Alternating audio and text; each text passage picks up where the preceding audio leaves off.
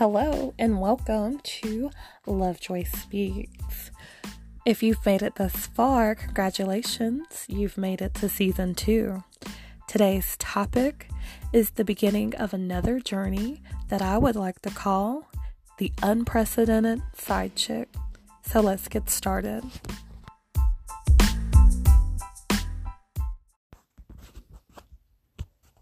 Episode 1 Initiation.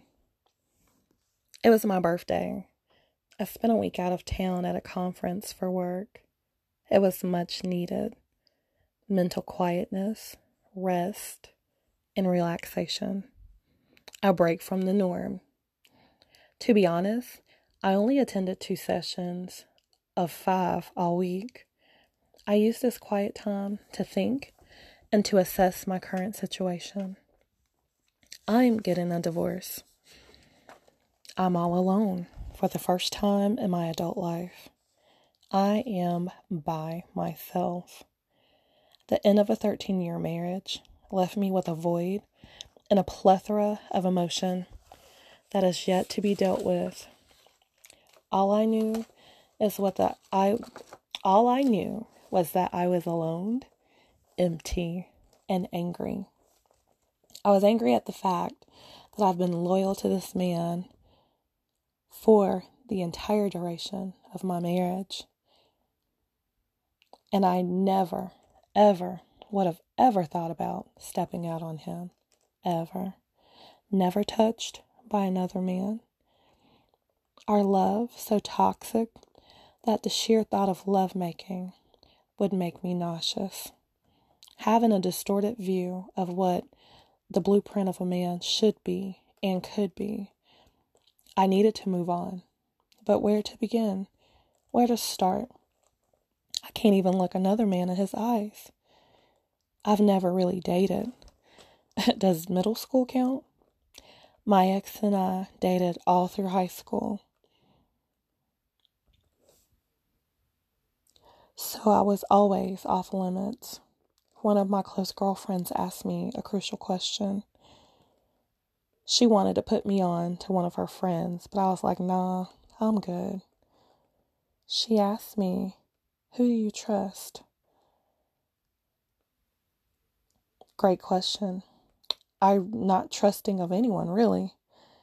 And I don't trust no dudes that I don't know. But if push came to shove, there is one person that's a guy that I do trust, but he's off limits. He's in a relationship. We talked weekly. Actually, he was one of the dads at my son's karate school.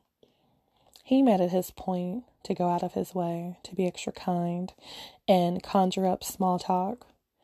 I'm not sure if it was my son's nonchalant character, the fact that he felt pity because I was a single mom, or because I know for damn sure that he couldn't be flirting with me.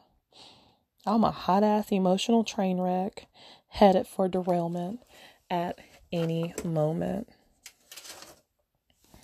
For some odd reason, I chose him. I put my skills to work. Thank, thank you to my Facebook investigative skills, I was able to gain the necessary info about his life and all that other crap. Lovejoy, you're crazy. You can't pursue him. I mean, he's not married, but he's not available either. I do not know what it is about him specifically, but I felt drawn to him like a moth to a flame safe just by his mere presence alone. All right, I'm going to do it. So, on my birthday, February the 27th, I checked my son in at karate, charged him to have an awesome class, and I stuck around in the lobby area. I'd already had my pre folded paper feeling as if a middle schooler with a I like you, do you like me note. I heard the jingle of his keys from down the hall. How do I recognize him in that way already? I ha- I saw him and act I saw him and I acted like I had left something down the hall and um, I stepped to him. I handed him the folded paper and I told him to open it at his leisure. The note said, This is my number. Call me if you're interested. You can call me. But if you don't, I totally understand. I walked away courageous and embarrassed, all at the same time. I hurried off down the hall and down the steps out the door and got into my car.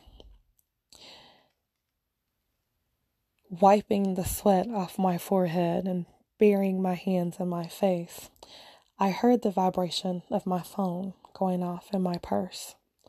It was an unrecognizable number, but I knew it was him.